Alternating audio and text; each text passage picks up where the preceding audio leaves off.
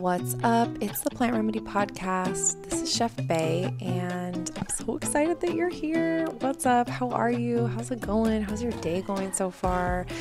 If it's your first time listening, I'm so grateful that you're here. Thank you so much for clicking on our show, deciding to hit play, whether a friend sent you here or you were randomly just searching. I'm just hyped to have you here. If you're a repeated listener, y'all are y'all are family. Love you guys so much. I I've just been digging on all of your comments from the podcast lately and I'm just having so much fun. I'm having the most fun recording the podcast that I've ever had ever. We're just in such a good flow right now. You know, Steve, my husband, is the producer for the show, and we just have like such an epic flow going, and I love it. We do bi weekly episodes we have some incredible guests on. We've had an amazing couple months of the show, and y'all, we have some insane guests coming up as well.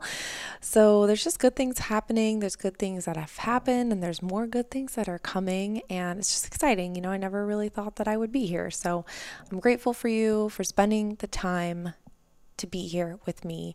With that said, if you do love the show, if it's your first time or you've been loving the show, I would absolutely be so freaking grateful if you could leave us a review on Apple Podcasts or slap five stars on us over on on Spotify or of course share share with your friends, your family, people, your work that you work with, your coworkers or on social media.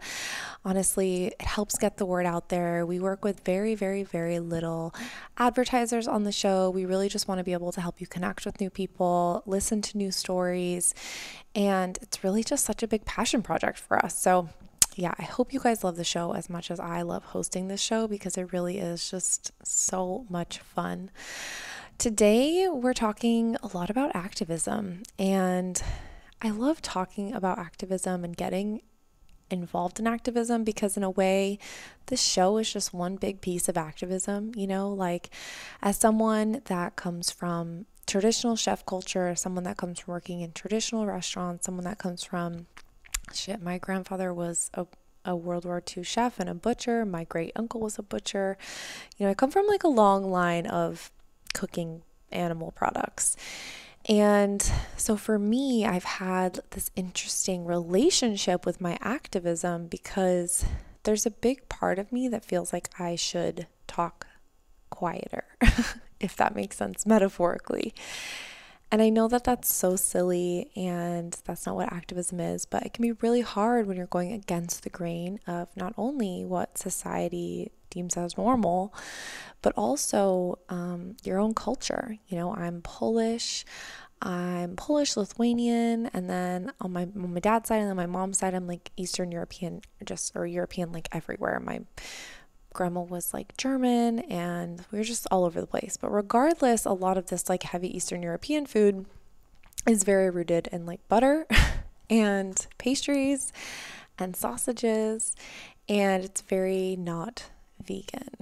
it's like the most anti-vegan thing ever. So it's not really my culture, you know. Like, I think when I first turned vegan, I remember my dad saying once, like, oh, your grandma would be rolling around in her grave knowing that you're making pierogies vegan. And now I know we think differently about this just because we know we know more, but you know, it really is going against the grain. It takes a lot of courage to go against the grain. And activism doesn't necessarily mean that you know, you're protesting every day, or you're doing walkouts of your job, or you're trashing your grocery store. Because oftentimes, those pieces of activism, although they can create a lot of news and a lot of buzz, they're not that effective.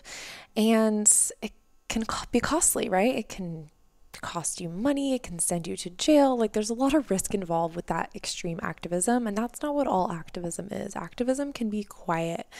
You know, being an activist can be as simple as making daily changes and having hard conversations with your friends and family.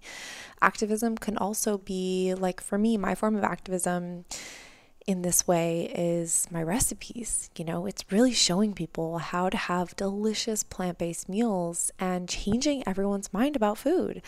Because as much as I want to like scream and be angry and cry about what's going on with factory farming and animal agriculture and climate change and working conditions for agriculture workers, I know that the angrier I get, the less people listen. So I do activism with with my food. And I think it's so important to think of activism in so many different ways and to not let certain stigmas of like being the angry vegan or the crazy crunchy granola environmentalist or the hippie chick or, you know, whatever your form of activism is, whether it's for social justice, whether it's for foster care, like there's so many different ways that we can get activated in our communities to make this world a better place.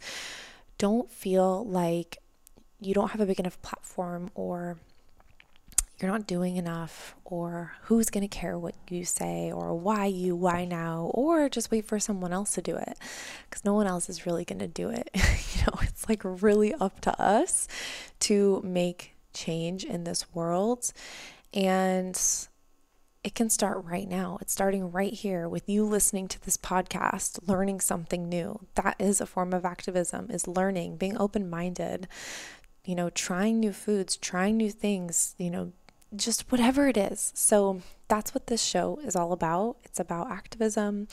We are talking to an activist, obviously, for this show. We're talking to Molly Elwood. And she really interests me because she is doing activism in the form of ex- like insane satire.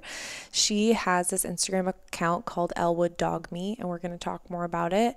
But Elwood Dog Meat is essentially a satire Instagram account that also sells merch um, that is making the comparison of cows, chickens, pigs, lambs, and goats and fish to dogs, and basically saying that it's normal to eat dogs. And it's really interesting because in the United States, that's very frowned upon. It's illegal, right, to inflict purposeful harm on an animal like a dog. However, it's perfectly legal to inflict purposeful harm on a farm animal because they've been right? There's a domestic animal and then there's a farm animal. And when you look at like animal cruelty there's a very big line in the sand of what animals were allowed to be cruel to and what animals were not allowed to be cruel to.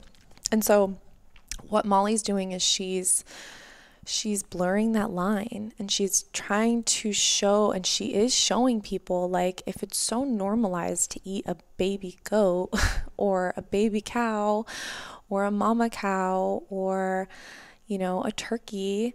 Turkeys are so intelligent. Then why is it not normalized to eat a dog? Like wh- what's the difference? You know why have we decided that one animal is good enough to be our family and one animal is not good for anything right? It's only good to become food. And i think the interesting part about her story is that she freaking sends it. Like she full sends it. And people don't realize that her account is satire. They get so angry at her. She's received death threats. She's yeah, it's pretty insane because people aren't realizing, they're not really making the connection. And I think the most interesting part too is like if you go to other cultures, other countries, they do eat dogs, you know, or there's like this interesting um I think I was talking to it of someone else about the podcast. If you guys remember, let me know who said this, but they were talking about, you know, in India, you know, Indi- Indians don't eat their cows, right? They have dairy farms, but they don't they don't kill the cow, um, but they eat cheese. But what they'll do is they'll give the cow to let's say like their Hindu neighbor or their Christian neighbor or something, and then they'll slaughter the cow for them. So it's kind of like offloading that karmic guilt onto someone else who doesn't believe in the same karmic guilt or whatever. Same goes for. I hope you get what I'm trying to say.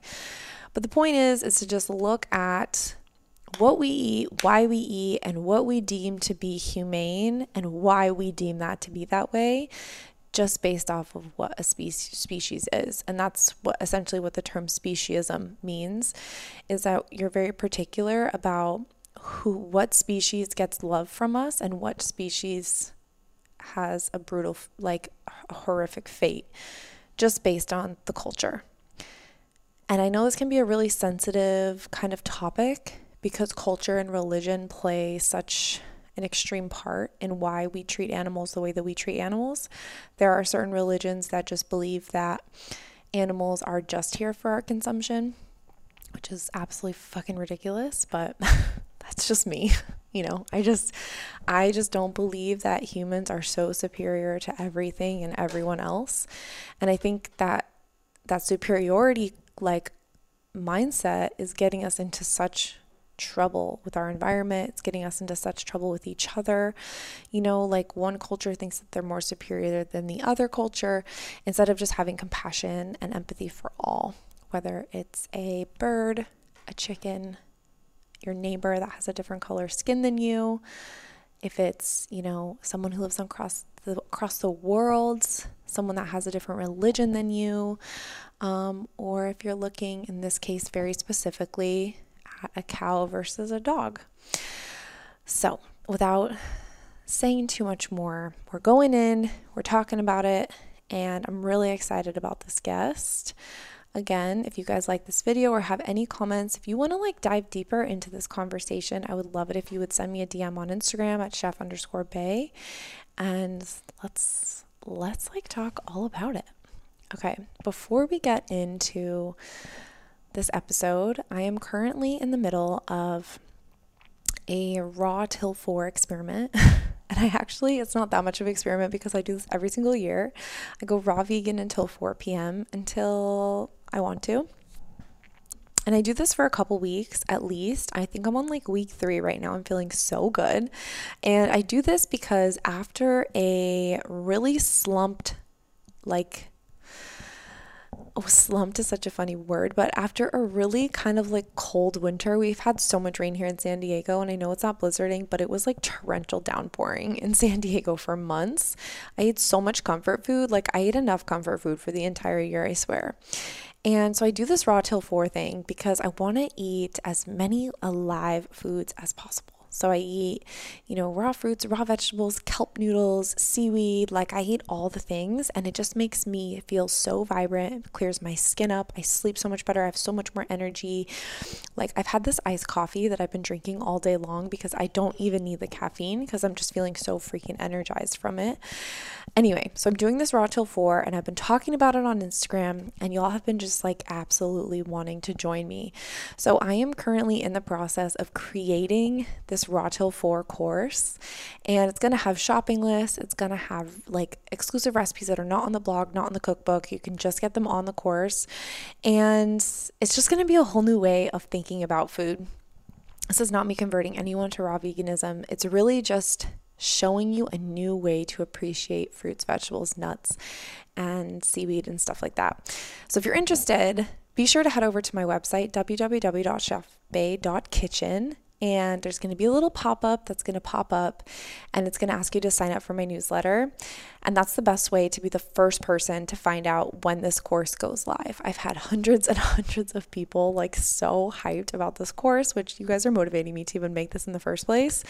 And it's going to be ready for for June so that this summer you can practice raw till four as much as you want and really just experience the energetic aliveness that you experience when you eat foods in their uncooked whole raw form. So yeah, I'm so excited. Go to www.chefbae.kitchen. Pop up will pop up, enter in your email, and that's all you need. You'll be the first to find out. Okay, let's get into this episode with Molly. Take it away. All right, y'all. I'm sitting down with Molly Elwood. Thank you so much for coming to the show. I'm so excited to have you here. Thanks for having me. This is really exciting. It's great to great to meet you. I know it's been a long time coming. We've been trying to record this episode for like months now, I feel like. So I'm so glad we're finally making it happen. Yeah. So, first off, how are you? It's a great question to start. Great, I am good. I am uh I got a lot I got a lot stacked up right now, so it's just getting through what I can do every day. Yeah. How about you? Yeah, one day at a time. I kind of feel the same, you know. I have so much shit going on. like every day I wake up and I'm like, realistically, what's gonna what's gonna get done today, you know?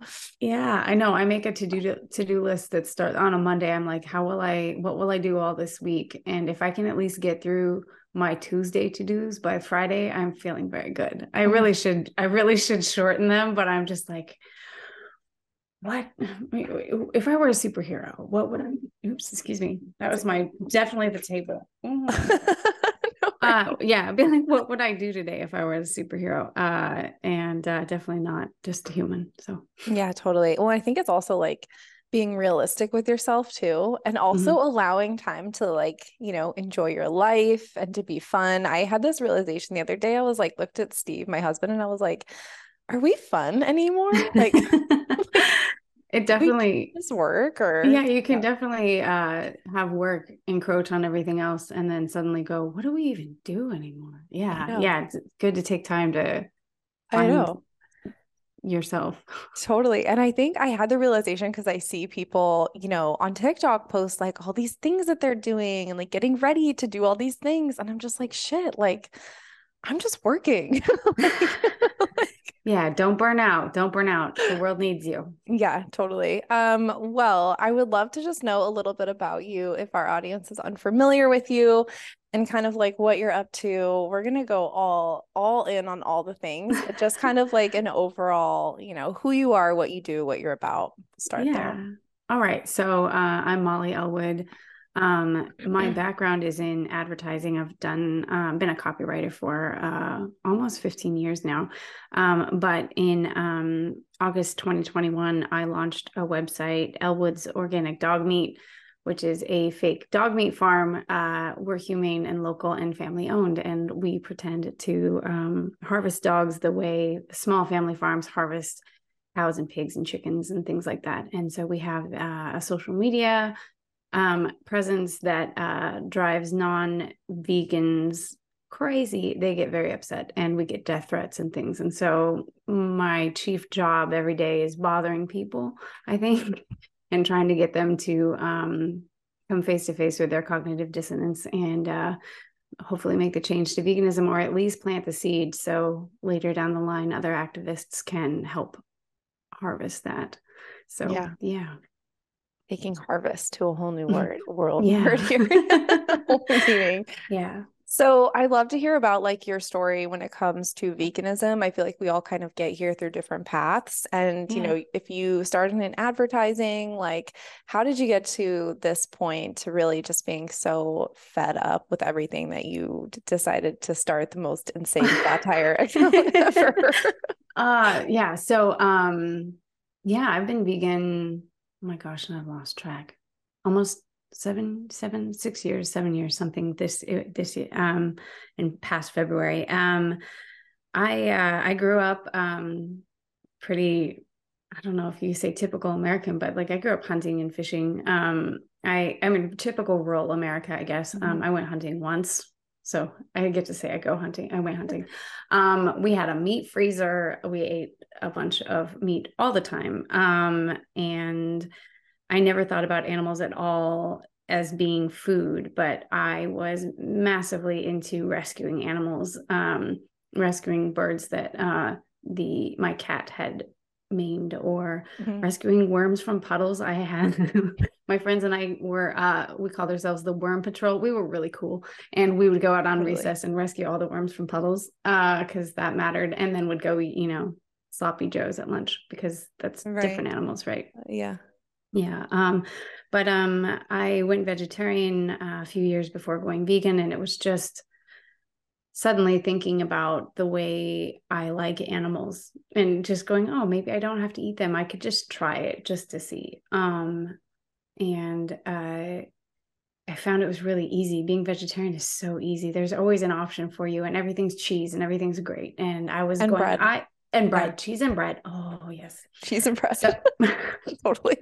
It is. It is. That's that's the the vegetarian diet. Mhm. Um, and so I thought I was doing fine, and I never thought any further about it. And in fact, I knew vegans, but the vegans I knew never talked about why they were vegan. I remember asking Mm. one of my friends, I was like, "Why are you vegan?" He's just like, "What he all he said was, he goes, I watched too many documentaries, and I just don't want to be part of it." And I was like, "No, he's a health health nut, I guess. I don't know."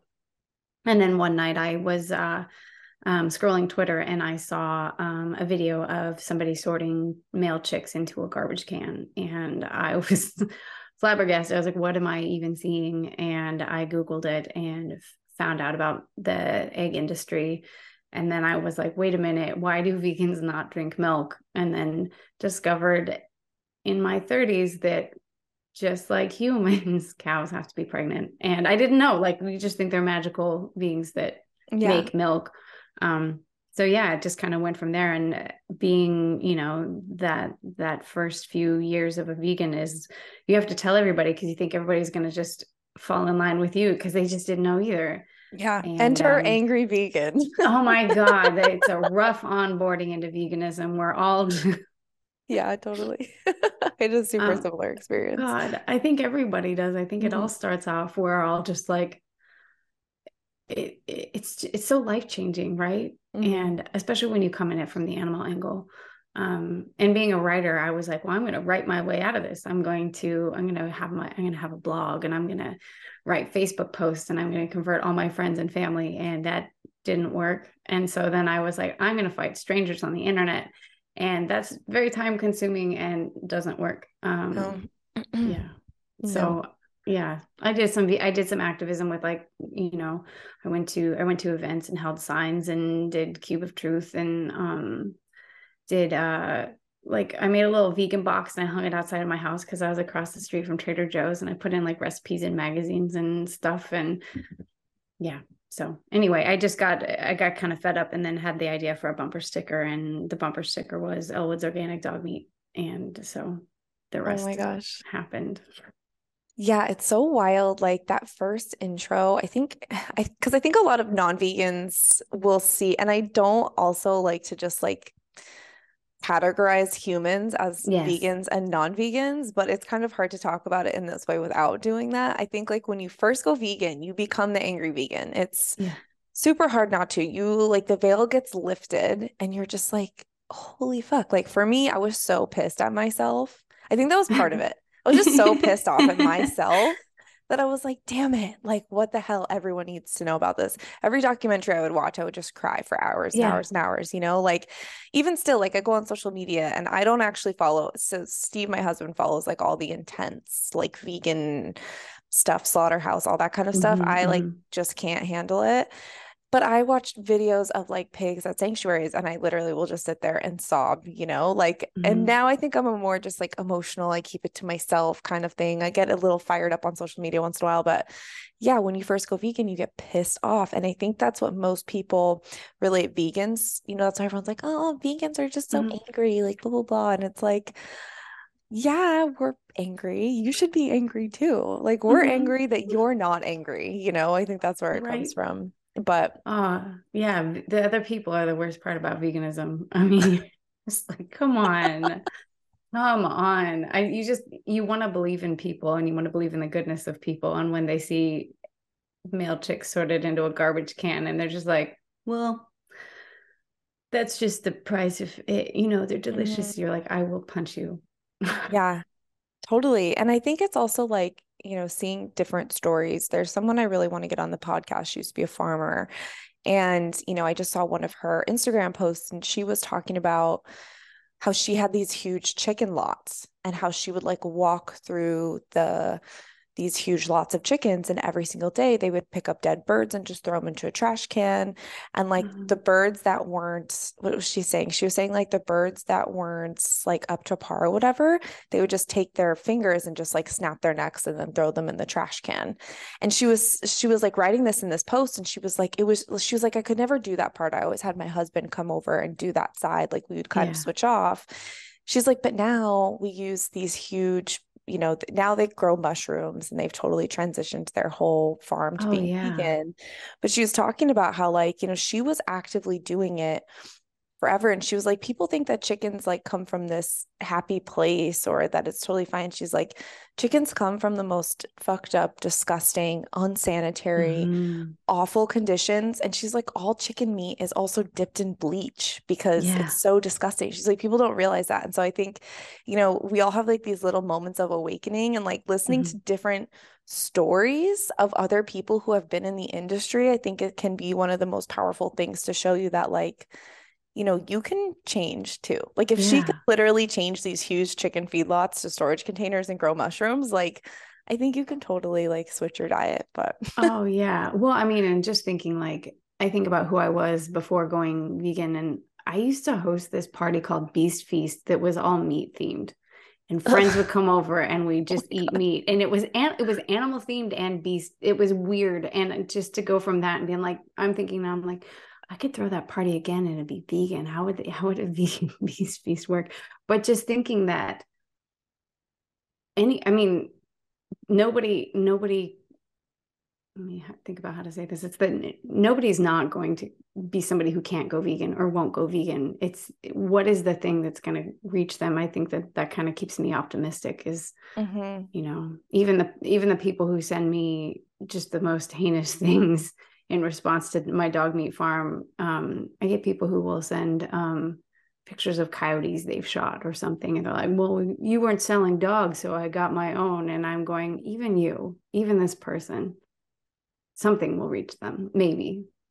I mean, that is someone who has like a lot of inner work to do. oh, yeah. Hurt you know? people, hurt, hurt animals. and people. Yeah. And people. But yeah. Totally. So let's talk about Elwood for a bit. Like, yeah. Okay, so when Steve first showed me what you guys were doing, I was like, what the fuck is going on? Oh this God, is crazy. Steve, so my husband, fun. he's obsessed. Like, you don't understand. He's constantly reposting, constantly sending me, DMing me. Like, he's obsessed, constantly talking about what you're doing. Because, you know, he comes from, you know, Chicago. He comes from a place of no one fucking gets it.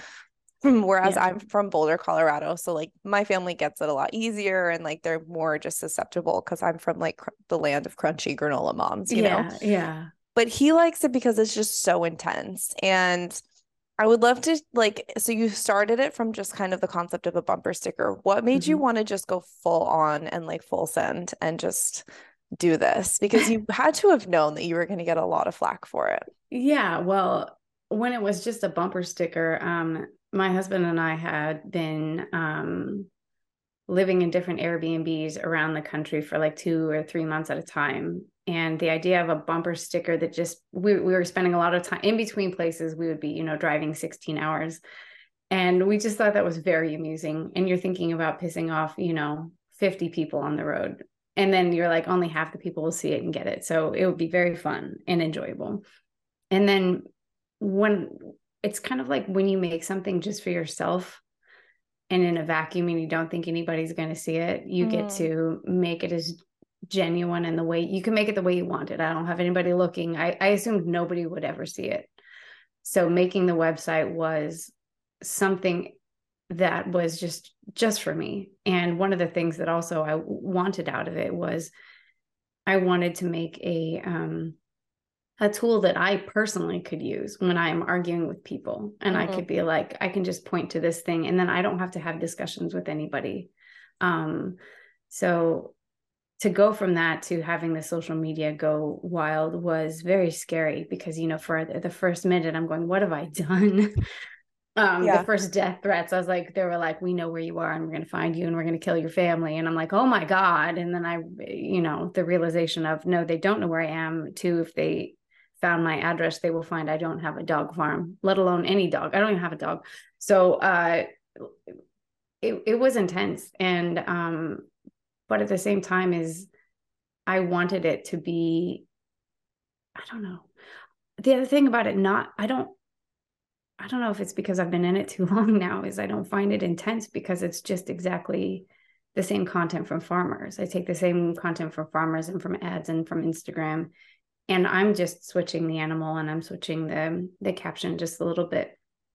So i don't know i've kind of become numb to the extremeness of it you know like the one that's going um doing really well right now is was a woman who had um some influencer who had gone on a turkey hunt and she's posing with the turkey and she's like i got this big turkey and then we had wild turkey burgers and bonded with our family and all i do is switch the animal and suddenly it's oh my god you're so extreme and how you know you really went for it. And i'm like no i just it's what she did. I just you just switched so, it minus actually killing the thing. Yeah yeah no killing anything. Yeah. Yeah minus minus that part. Minus that so part. like how do you deal like so how did you first deal with those negative comments? Because i know that it can be especially if someone is listening wants to go on an activism journey or wants to go do something a little bit like yeah you know i yeah. you know i've had this happen to me how do you deal with the negativity how do you keep going you know take yeah. deep breaths like just fuck it keep going anyway like what's your yeah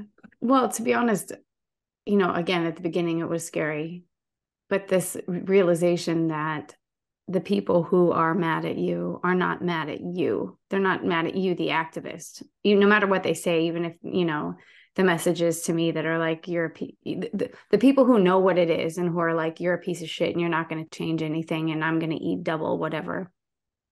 And that person's not mad at me. They're mad at they're mad at the system. They're mad at you know the idea of changing and remembering that it's not personal and they don't know you and they don't know what's motivating you and knowing that your heart is um in the right place as you as you do this work i find very, being very is very helpful to me. Um the the comments that have hurt the most that stick with me are from vegans um who who are upset about it.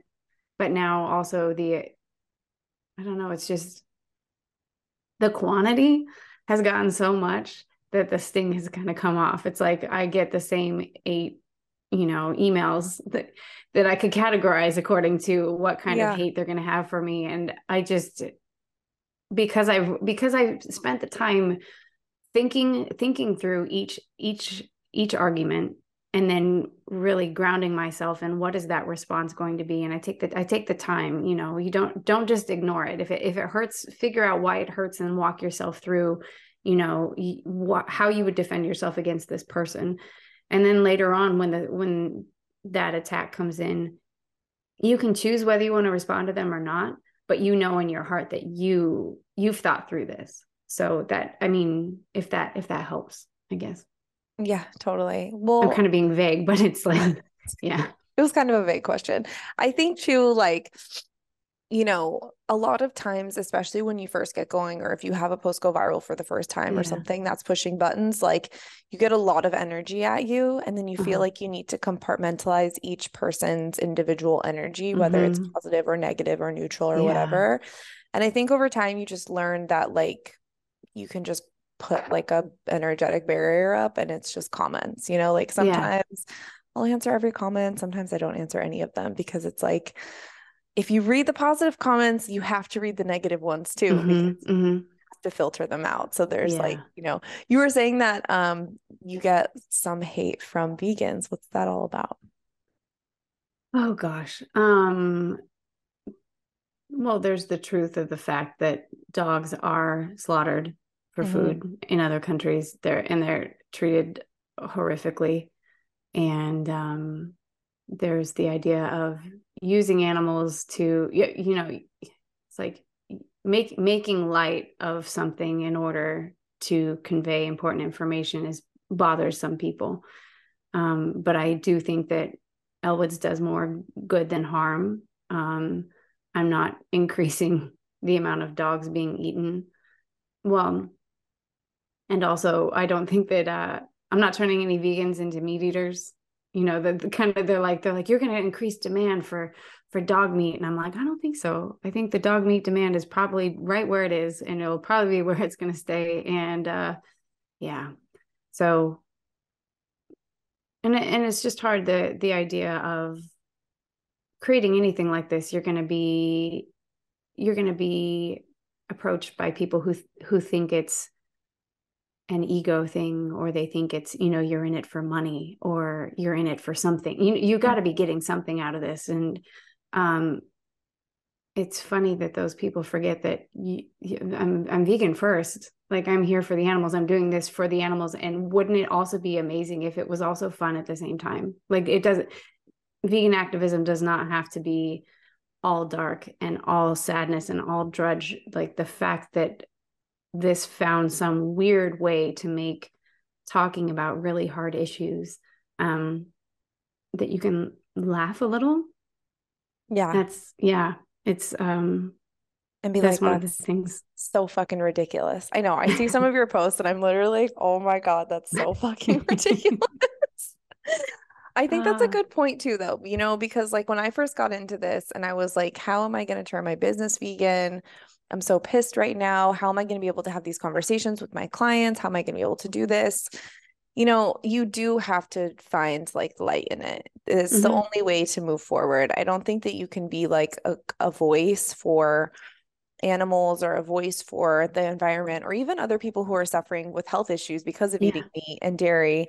I don't think you can be a voice if you're so sad all the time. Like, right. I just don't think that that's possible, you know? And I think you have to find light in it. You have to enjoy yourself on a day to day basis. Otherwise, you're just, it's going to be impossible to keep moving forward, keep putting one foot in front of the other. You're just going to be like a mess, you know? Yeah. Yeah. Well, and I think like this kind of stuff is so, um, I, I mean, the fact now I do this, I do this every day now. This is my full time job. And, um, some days, you know, you think about if you have a non vegan job, there are some days you just go through the motions. You're like, I have this checklist I've got to get through and I'm going to get through it.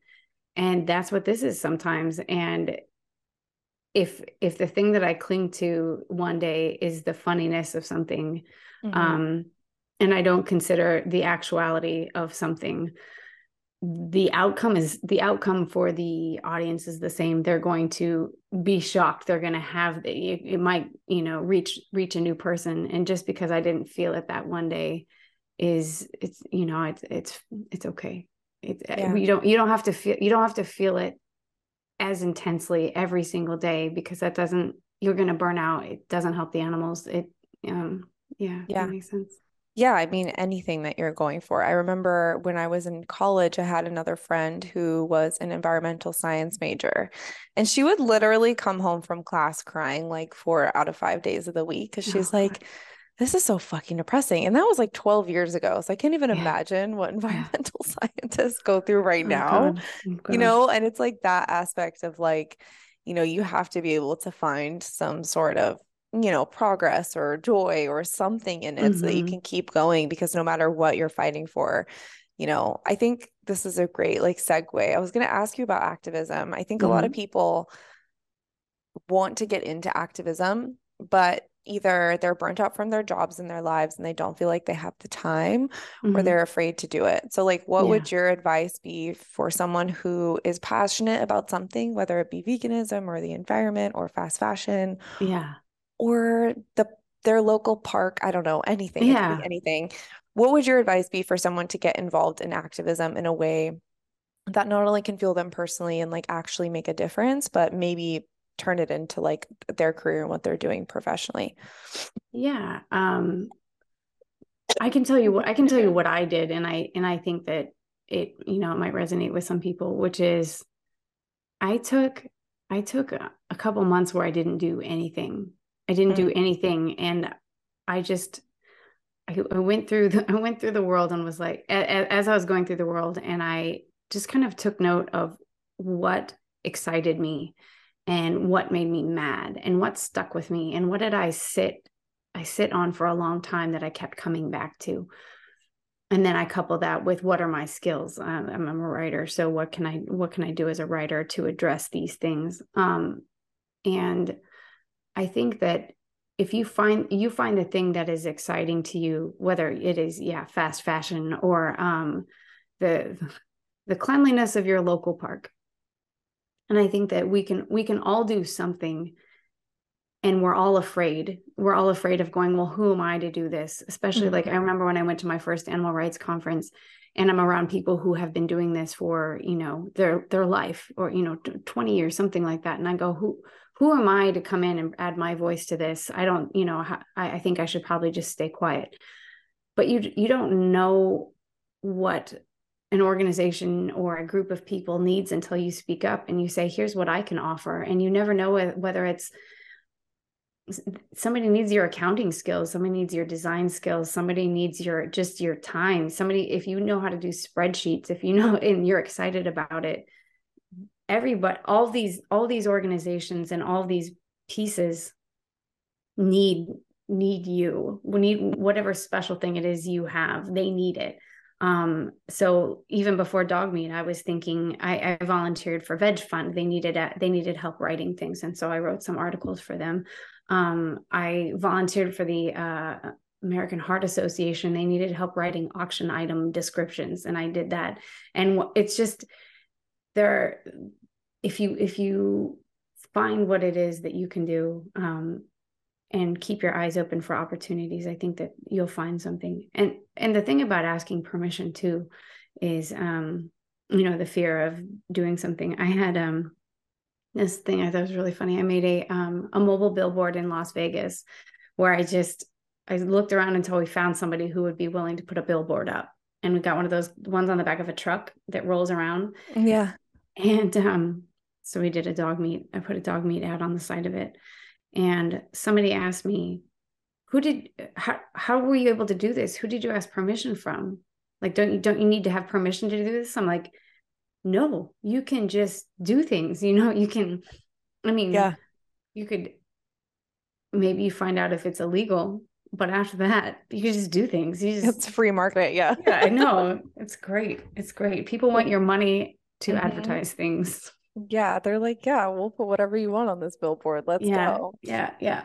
Within I think I think to add to that too, like I think there are so many issues, you know, and like when you go on social media, I mean, every single day you, there's there's fucked up shit going on, whether you're Mhm. looking from a social point, a animal point, an environmental point, a political point. Like there are fucked up things happening, especially these days. I don't know if it's just because information's going faster, but there are things happening every day. And I think, you know, especially in 2020, 2021, everyone felt like they had to publicly talk about every single thing. You know, they had Oh, to yeah. like share their stance and like, this is where I'm at. And like, you know, publicly be like, okay, I'm against this and this and this and this. And Mhm. I think everyone got super burnt out on Yeah. being a voice for whatever they want to be a voice for. Yes. And I think that what that taught a lot of us, myself included, is that you don't have to be a working activist for everything. Right. Right. You know, like you can have an opinion and a stance and have baseline morals and ethics that you stand Mhm. upon. And I think whatever level of activism you choose, I think some of those might be obvious, but you don't have to fight for every fight, you know? Yeah. And I think that can be hard for people just getting into it because they can feel guilty. It's like, oh, well, I'm fighting for the animals, but I'm not fighting for social justice, or Mhm. I'm fighting for social justice, but I'm not fighting for the political Right. things that I believe in. And I think that's going to gas you out faster than anything else because, Yeah. especially comments, like I, you know, I've gotten comments from people being like, how can you fight for this, but you're not fighting for this? Or, you know, these other people need you. Mhm. You have such a big platform. Why aren't you speaking for this? Or like, these people from my country are struggling. Like, why aren't you using your platform for this? And I'm just like, whoa, you guys, like, Yeah. I have chosen a level of activism when I want to speak on certain things, I will. But there's like, what, 8 billion people on this planet now? Mhm. If everyone chose something that they were extremely passionate about, something that they wanted to change to make the world a better place, we could actually really get some shit done versus a small handful of people trying to change everything, don't you think? Yeah. Well, and also the fact of everybody everybody having a shallow opinion and doing a shallow amount of activist of act shallow amount of activism across 10 topics mm-hmm. versus you f- you find the thing that you're really passionate about and you dig in deep no i mean not everyone's going to do that. Similar like i think about I, and i'm going to it's bring on the comments. I think about the homeless issue. I come mm-hmm. from portland oregon which has a massive homeless issue and i don't know how to solve it and Mm, I know that I could, if I were passionate about that, that's what I could focus on, and I would, ha- I could have a, a good stance on it. But me focusing on veganism does not mean I don't care about it. It does not mean that I don't care about these people. And I, you know, there are people who are very passionate about that issue, and they will spend their time on it. And you fighting for shrimp and that guy fighting for trees, you know, well, we're all fighting for for good. And we mm-hmm. we every every important topic needs one person to be deep in on it. And yeah so i totally agree with you that i, I remember that feeling like so burnt out trying to learn about all the politics of every single issue. And then you've got covid and it's just how do i i'm not an expert on these things. I don't know mm-hmm. how to speak on them. And i I felt stupid talking about so many topics that I don't, I, you know, knew this much about, which is why, like, when I focused on dog meat, it made me feel so good because I'm like, oh, this is something I can dig deep on. And I could be, mm-hmm. I could, I can tell you what happens to sheep. I can tell you from beginning to end what happens to sheep. And somebody else may not have that. And, you know, it's, it's needed. So, Yeah. Absolutely. And it's like, you know, that's how you let your skills like do Mhm. their best work, you know, and then you can Mhm. stay focused. So if anyone out there is listening, you just got to like pick something and send full send, you know. Yeah, yeah. And you can always change it. You know, you can learn a whole bunch about something and just decide this is not for you. And, you know, life is long and you can join a million groups Yeah. in your lifetime. 100%. So funny. Speaking about activism, I have a question here. Mhm. You're going to laugh. I said, Okay. I wrote down, what keeps you going? How do you not sit in a corner and cry when you do your research? Oh my God. I'm fueled by anger, actually. Um, Mhm. to be honest, I I think because because the the place where I spend most of my time is farmer Instagram, um, hence the plaid. Um, I am so mad. And when I find something that makes me mad, that's what I post. I find the thing that makes me mad. If if it makes me sad, um, I don't know if it will have the same impact. Um, and Mm. so, um, but when I do, I mean, that's not to say, oh my God, I w- I had this incident. I was in Mexico on vacation. And this is so funny. I was in Mexico on vacation and I was watching these non-vegans cuddle a puppy. And I was so mad because I'm watching them being just like, oh, it's so cute and blah, blah, blah, blah, blah. And I'm thinking these people don't really care about animals. They just like this puppy. Mhm. And in the background, there was a donkey who was being just piled, people were piling stuff on it for him to carry something up a hill. And I'm holding this, pu- they, ha- they hand me the puppy. I'd been drinking some beer and it just made me cry. I was like, the, the contrast of them being like, look at this puppy. And I'm looking at this donkey and I just start sobbing. And I go, they go, oh, look, she's moved by the puppy. Take a picture. Look at her. She's so happy. And I, I actually stopped them. I said, this is my vegan moment my emotions allowed me to convey to them the seriousness of veganism and i told them i said no this is what this is actually about is do you see this dog and do you see this donkey and do you see the contrast of their lives and how this is their entire life and being able to use your emotions whether they're anger or whether they're sadness or whether they're joy and using that to convey the message of veganism to people on the outside who are so far untouched by the message I think that's so important. So if you are sad by something, don't share it and just say, look at this sad thing. Share it and say, this is how this makes me feel. And people may not empathize with the animals, but they'll empathize with you and they can they can feel your feelings when you talk about them. And um so yeah, if you are sad sitting in a corner crying about something, I mean, I have one more little story like that was I was in a um I was running errands for a job I was at and we had to go to a farm and feed store and I was like I have to go see the chickens. I have to I have to go like it's like bear witness. I'm going to go see them. And as predicted in the little little bin that had the chicks that were delivered there was one little bum bummer little chick who could barely walk and I was in a scene in a I was traveling for work. There's nothing I could have done. I could not, I could, I mean, I put something on, I put something on the vegan activist page in, in that town to say, hey, can anybody help? But I'm leaving this town.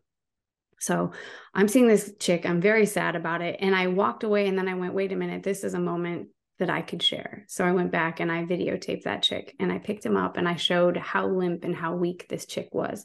I put the chick back and then I asked the person who worked there, tell me about these chicks. And he told me the story. They had just been delivered. And there's always one like that. And that one will, that one will never make it, but it's okay because blah, blah, blah.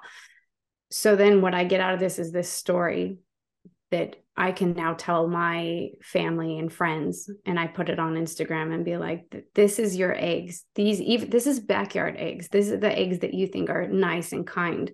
This chick by now that by the time you're reading this is probably already dead. Mm. Um, so using these using these emotions as touchstones to convey veganism to people, I think Yeah. is very important. Totally. What do you think are some of like the biggest misconceptions from small farms? I mean, especially like the amount of comments I get every day that's like, oh yeah, like don't get dairy from big farms, get it from small mm-hmm. farms. Like oh, meet your oh, farmers. God. So like what do you think from your perspective is some of the biggest misconceptions of buying from a small farm versus a larger farm? God, the idea that animals don't die on a small farm is very funny. Like what you still have you still get down to the end, you're like, well, what happens to them? And that's kind of what the dog aspect is is no matter how humane and loved your dog was if i think think about the treatment of your own if you have a pet dog and how loved that dog is if you harvested that dog right now everybody would still be outraged. You're like no no he was named and had a bed. Everything was great. And then i killed mm-hmm. him for no reason like that. Um but when you get down to what happens on family farms I was re- my eyes were really open. I used to work for um, Farm Sanctuary um, as a writer there, and I got to edit their rescue stories. And how many of their rescue stories were from backyard, you know, small family farms? You know, the idea that a small family farm is not going to um, uh, prioritize money over the life of the animal. You know, that it's it's still expensive to get a vet to fix a cow that's sick. So mm. if the price is not going to, if it's not going to pay off, the animal will be destroyed. Um, and every step of the animal's life is this measurement of of money versus money put in versus money coming out. If if it is a small, I mean, I think about like the smallest, like I we have family friends that have cows and I think even him, like even this guy who has got 10 cows just for fun, because he wants to get back to his roots, he's not gonna put he's not gonna put five thousand dollars into a cow to fix mm-hmm. the cow. I don't know. Yeah. So um, yeah, totally. Yeah, I had um we were talking about it before we got on, but I had Bobby said on the show and he said really he's he just speaks really well about this stuff, but he said you know, people think something humane happens between, you know, the family farm and the slaughterhouse, or something mm-hmm. humane happens between the time it gets from the family farm to the time it gets to your plate. And like yeah. nothing humane happens in that point. Right. You know, at in a way, you almost make that cow like such an individual by like loving it and naming it and then you mm-hmm. betray it at the end right. of its life you know and that to me is insane like i know right. people who are farmers too I know people who are like so deep in it. They're like, "Oh, they're we love them." Like blah blah blah, it's fine, but it's like you're literally betraying the animal by right slaughtering it. And then I think the thing that like just kills me is like it's like but then you you eat it and then that's it. Mm-hmm. It's this thing that happens so fast. Yes. Like, this whole animal's existence comes down to moment. a 5 minute meal that you might only eat half of or you might overcook yeah. you might throw away you might leave it you might leave it in the fridge and it goes bad and mm-hmm. i know it's I, intense. I was i was watching somebody eat a ham sandwich while uh like waiting for a bus and just that like that little flash of his whole life his whole life for you eating a ham sandwich while waiting for the bus when you could have eaten something else and it would have been you could have absentmindedly eaten anything and mm-hmm. it would have mm-hmm. been just the same to you. Ah oh, yeah. Yeah. Dog meat that's a dog meat post right there. I gotta write that. I know right? So i what was i even gonna ask you? I don't even know. I'm getting like lost in just like this conversation about all this stuff because i just i think it's so important. I mean it's 2023 you know, I think we're so focused on, you know, if it's organic and like how many mm-hmm, pesticides mm-hmm, are sprayed on things mm-hmm. and like where our food comes from and all that stuff. And I think when it comes to meat, we don't really think about it. Or I've heard a lot of like, I have this friend who was a hardcore vegan and now she eats meat. It's the most bizarre mm. shit I've ever mm. seen. Mm. But when she talks about the meat that she's eating, she says this this beef I, I can't help but laugh. She says this beef was grass grass fed and grass finished. Like she oh, always yeah. says grass finished. And I'm always grass like, finished. the fuck does that even mean? Oh, it means they didn't go to a feedlot at the end. They were like, you know, or if they went to the feedlot, they were still fed they're, grass. They're grass fed grass, yeah.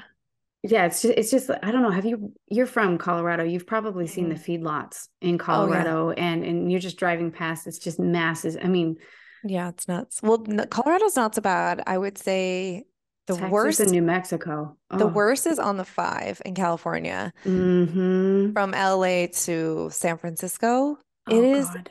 nuts. Like it's literally so crazy. Like Oh. how many cows are there at the smell?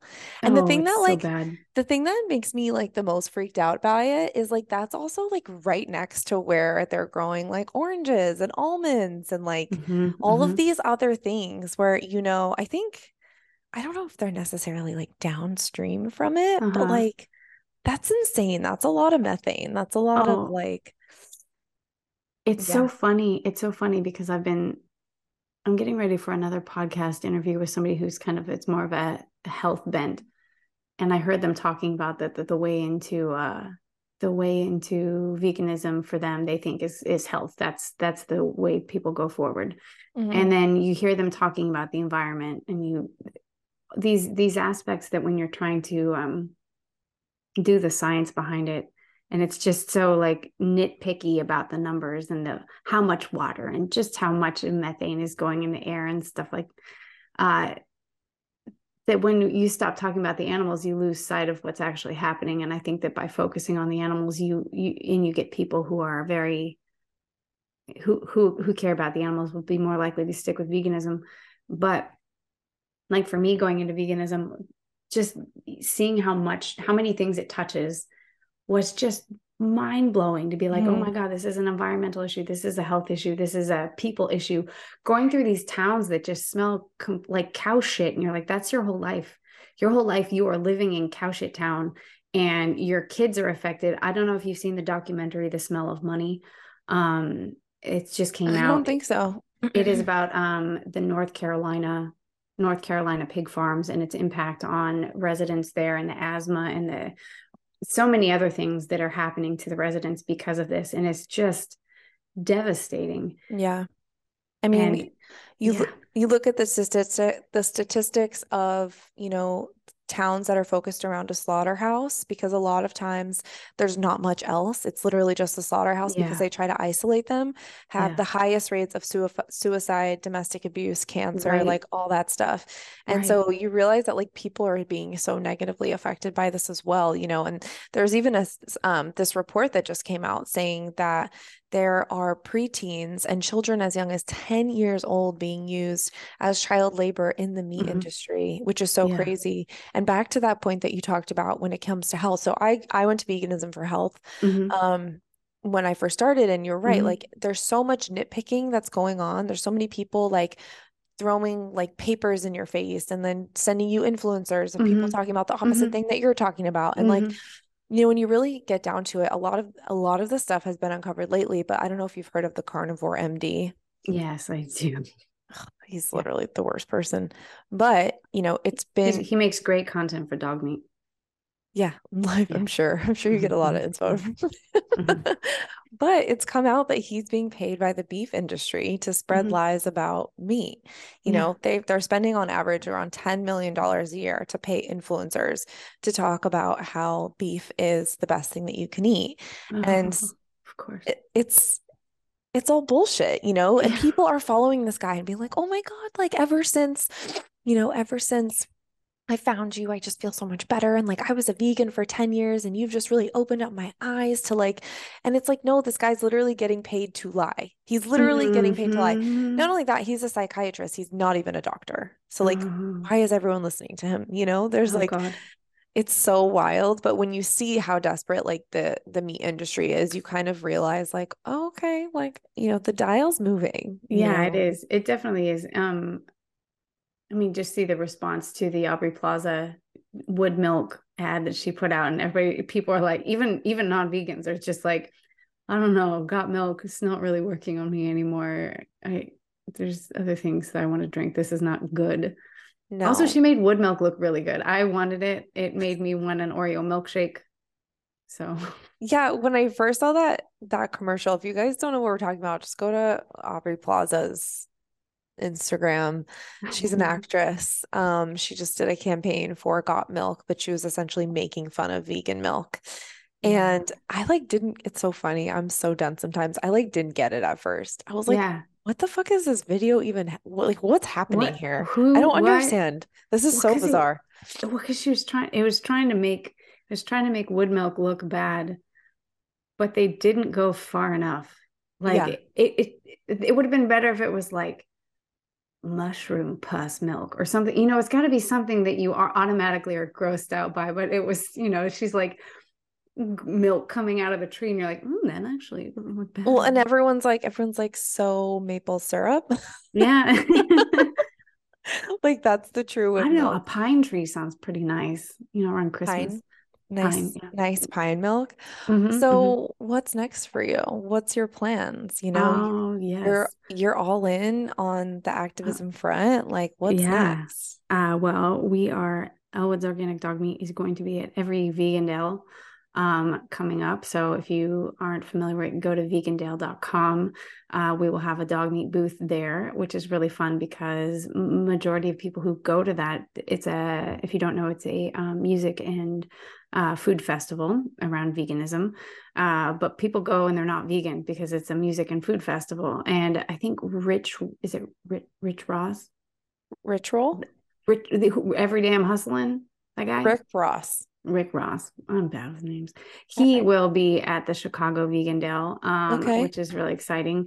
Um, so yeah, get tickets to go to those. Um, and it's fun because we do a lot of uh, a lot of outreach. Uh, last time at Vegandale Chicago, somebody, a drunk man, cleared my table off because he was so mad that we were selling dog meat, and uh, he had a good come to vegan moment. It was beautiful. He was crying. I Are you loved it. guys selling like Beyond Burgers or something? What No, we're not selling anything. We're selling Oh. t-shirts and stickers, and then Oh, we'll okay, have okay. we'll have jerky samples. But my sign says really big free samples, and so people come up and they think I'm giving out treats for dogs, and I'm like, oh no, that would be cannibalism, and uh, and it's fun. Um, the other thing is, uh, I started, I added a page onto the website elwooddogmeat.com backslash farmhands, and it is a place for activists activists to go and uh, make their own Elwood dog meat uh, activist stuff in their own neck of the woods. So you can um, do a dog meat tasting because you ha- I have all the signs you can download and print. Um, there's free posters, there's free business cards you can download, um, and also I am working on translating the website into other languages right now. We have um, oh my god, we have Spanish, we have people in Spain, we have people in Finland who have translated the website and they are running social media accounts for them. And so I'm looking for more Cool. people in other countries to do that. Um, and it's it's a lot of fun. And we have now uh, like we have a little WhatsApp. I have other farmers that I work with now, and we're all sharing content, and it's just so so joyful. I love that. You know, I just had Miyoko on the show from Miyoko's yeah. Creamery, Oh, wonderful! and she was talking about how like lukewarm activism doesn't get shit done. So you Mhm. are definitely like not lukewarm. You're definitely going all in. Oh, thanks. And, you know, we just gotta fucking send it. That's like my, that is literally my motto for 2023 just send it. Like, who Yeah. cares, you know? Well, I think that we we put such um we put such barriers up for ourselves. Like I was really scared being like at the very beginning, I'm like, do I even dare show meat? Is that disrespectful to animals because this is an actual animal whose body I'm showing? Mhm. And then I was like, am I actually offended when non-vegans put a steak response? I'm like, hell no, you know what? I'm gonna take that back from them. I'm gonna show you meat. I'm gonna make you mad. I'm gonna Mhm. butt bacon you. So Yeah, exactly. All right. Well, I finish every podcast episode with the speed round. So I'm just going to ask you a bunch of random questions and you just let me know the first thing that comes to mind. Okay. Okay, you ready? Okay, I'm ready. What's your biggest passion outside of your job? Oh God. People watching. I really love people watching. I love that. So good. It's so weird, but Where do you Yeah. people watch the best? um I'm right now in New York City and I love being on the subway on Saturday night when people are drunk. It is just joyful. I That's good. That's Mhm. good. I love that. Mhm. Um, what is a big big personal goal that you have for yourself this year? Oh gosh. trying to turn my inner monologue positive. Um, I Mm. did this last year where, you know, anytime your inner voice would be like, oh, you moron, I try and be like, good girl, we got this, you know, and be the voice of, be the voice of the the champion you need. And i did actually did that at chicago Vegandale last year because it was i was so stressed. It was so much work to do for one person. And every time every time something went bad i was like we got this we got this. I know you rented a car that's too small to fit your band but don't worry we'll figure it out. And it actually everything turned out. And when i was done i was like good job we did good yeah. And it was it the outcome's the same except for i'm happier so Mm. yeah trying to really keep that focus Yeah, being your your own best friend is really the only way to get through life, you know? It it is. They're the only person who stick with you. You know, they know Yeah. your intentions. Your And you're intentions were you're stuck with you, whether you like it Oh, or not. So No kidding. No kidding. Yeah. Okay, uh, where's your favorite place in the world? Oh my God. I've been to a lot of lovely places. Um, I don't know if I could say my favorite overall, but the most exciting place I went was so random is Port Royal, South Carolina. Um, and I was there, I was there during um during the spring and I was near this marsh where I watched um all the alligators and I watched it was I was there for I was there for 2 months so I watched the birds mate. I watched them build their nests. I watched their birds, their babies being born. I watched them learn to fly. I watched them learn to fly and get eaten by alligators. Like the drama of the life of and the frogs and the snakes and everything. It was just I was so excited and that was a time when I I wasn't doing any activism. It was just before dog meat, and I feel like this was this incubation of being an observer of the world and being like, I could just sit here and not do anything and watch the world wash over me, and it was beautiful. So, anybody who gets a chance to go to Port Royal, South Carolina in the spring, beautiful. Wow, that's the most specific thing I've heard ever for that question. So I appreciate that. That's definitely going on the list. Although the alligator thing, like I don't know, that might Oh my God, they're so exciting and fun to watch. They're just they're insane. they're they're so ancient and so un unrelatable and then at the same time relatable which is so cool Oh my God, I love that. Okay. Night in or night out? night out yeah Hmm. definitely yeah I love that. Okay, but uh, since you said night out, like what's your ideal night out? oh i really like doing lots of things uh like in in a row like go for, go for drinks then go do it like go watch a movie or a play or stand up comedy and then afterwards then you have dinner and you talk about the thing that you saw and then you go people watching and then you walk home and it's just all of the little the little little vignettes that you're going to go through through that evening is really fun I love that. So, and you live in New York? i have just moved here yes Oh, and so it's even more exciting Oh, city life. You know, I just moved kind of to the suburbs of San Diego and like it's mm-hmm. fucking weird. I lived in San Francisco for a long time, lived in the city in San Diego, and now I'm just like in this quiet neighborhood. Like, what's going on? There's nothing going on here. This is bizarre. You don't have to drive everywhere. It's very Yes, weird. yes, I know. When we were traveling, um, so we came from Portland, and that would be like a night out we do in Portland is like Mhm. you know, dinner one place and desserts another place, and then you know go to the park or something like that. And then when we're in these rural spots, it'd be like, well, it's five o'clock. What do you want to do? And you're like, uh, do you want to walk around with a beer in the woods? Like, I don't. That's so funny. That's literally Yeah. my life. My Steve's been having existential crises once a week because we live like in a suburb. It's it's Yeah. it's weird. I don't know how long we're gonna last. Yeah, you gotta make give it some time and see how it works and find, you know, find clubs. I don't know. something. I don't know how people have kids and then live in suburbs because then you're really trapped, you know? Yeah, but maybe the kids are entertaining. Yeah. I don't know. I don't know. Anyway, anyway, we'll go back to the questions. Okay, what's your favorite way to unwind? I'm assuming a beer, walking through the woods. Walking through the woods. Yeah. Uh, I definitely shouldn't be relying so much on alcohol, but I've been enjoying that lately. Uh, gin and tonic. Mm, love a good gin and yeah. tonic. yeah. Uh, uh, reading or watching watching a movie that I've like watched a million times. I just this is so stupid. Last night I, I turned on Look Who's Talking, which I probably haven't seen since I was 10. And I was mm-hmm. like, oh my God, this feels so nice. yeah, it's so but it's like very problematic. I've only gotten halfway through it and they've already had some problematic things, but yeah.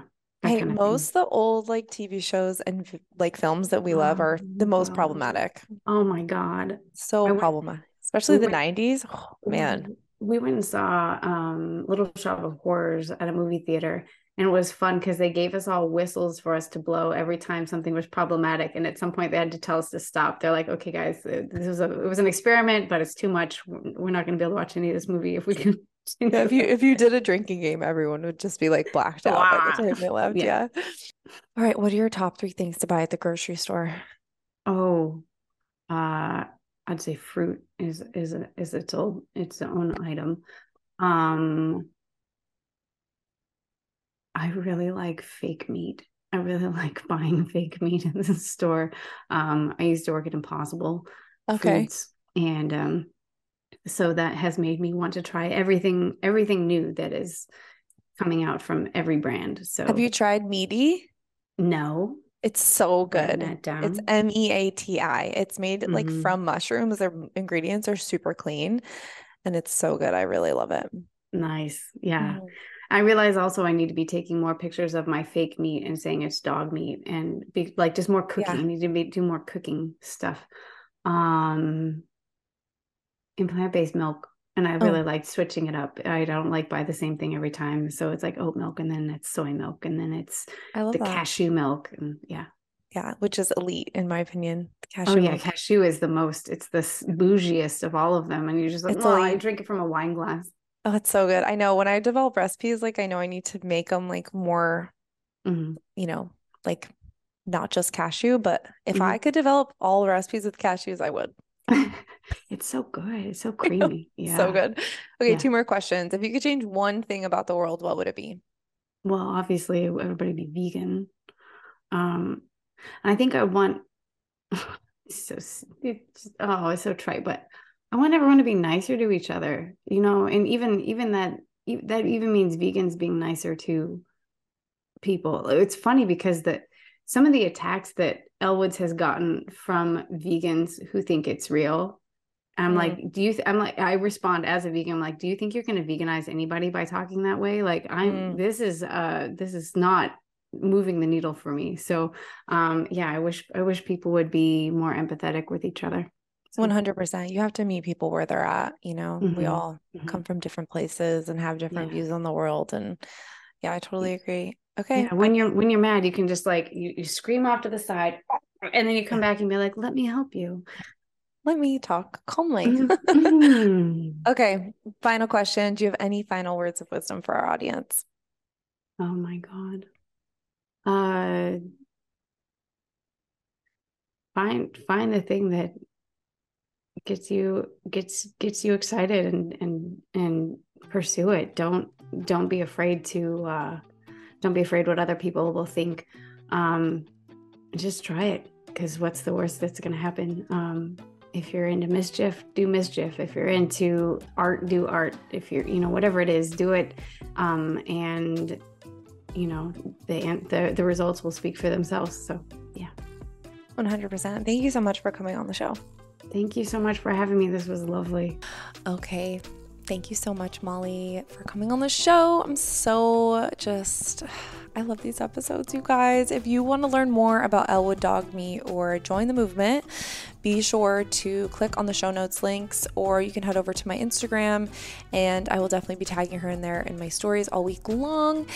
And of course, again, if you guys love the show, please, please, please tag us over on Instagram. Please leave us a review on Apple Podcasts, five stars on Spotify. Like these tiny little things that only take you a couple minutes means literally the world to me, to Steve, and to the guests on the show because it just means that more people get the availability to find the show and listen to the show. And it really just honestly means the world.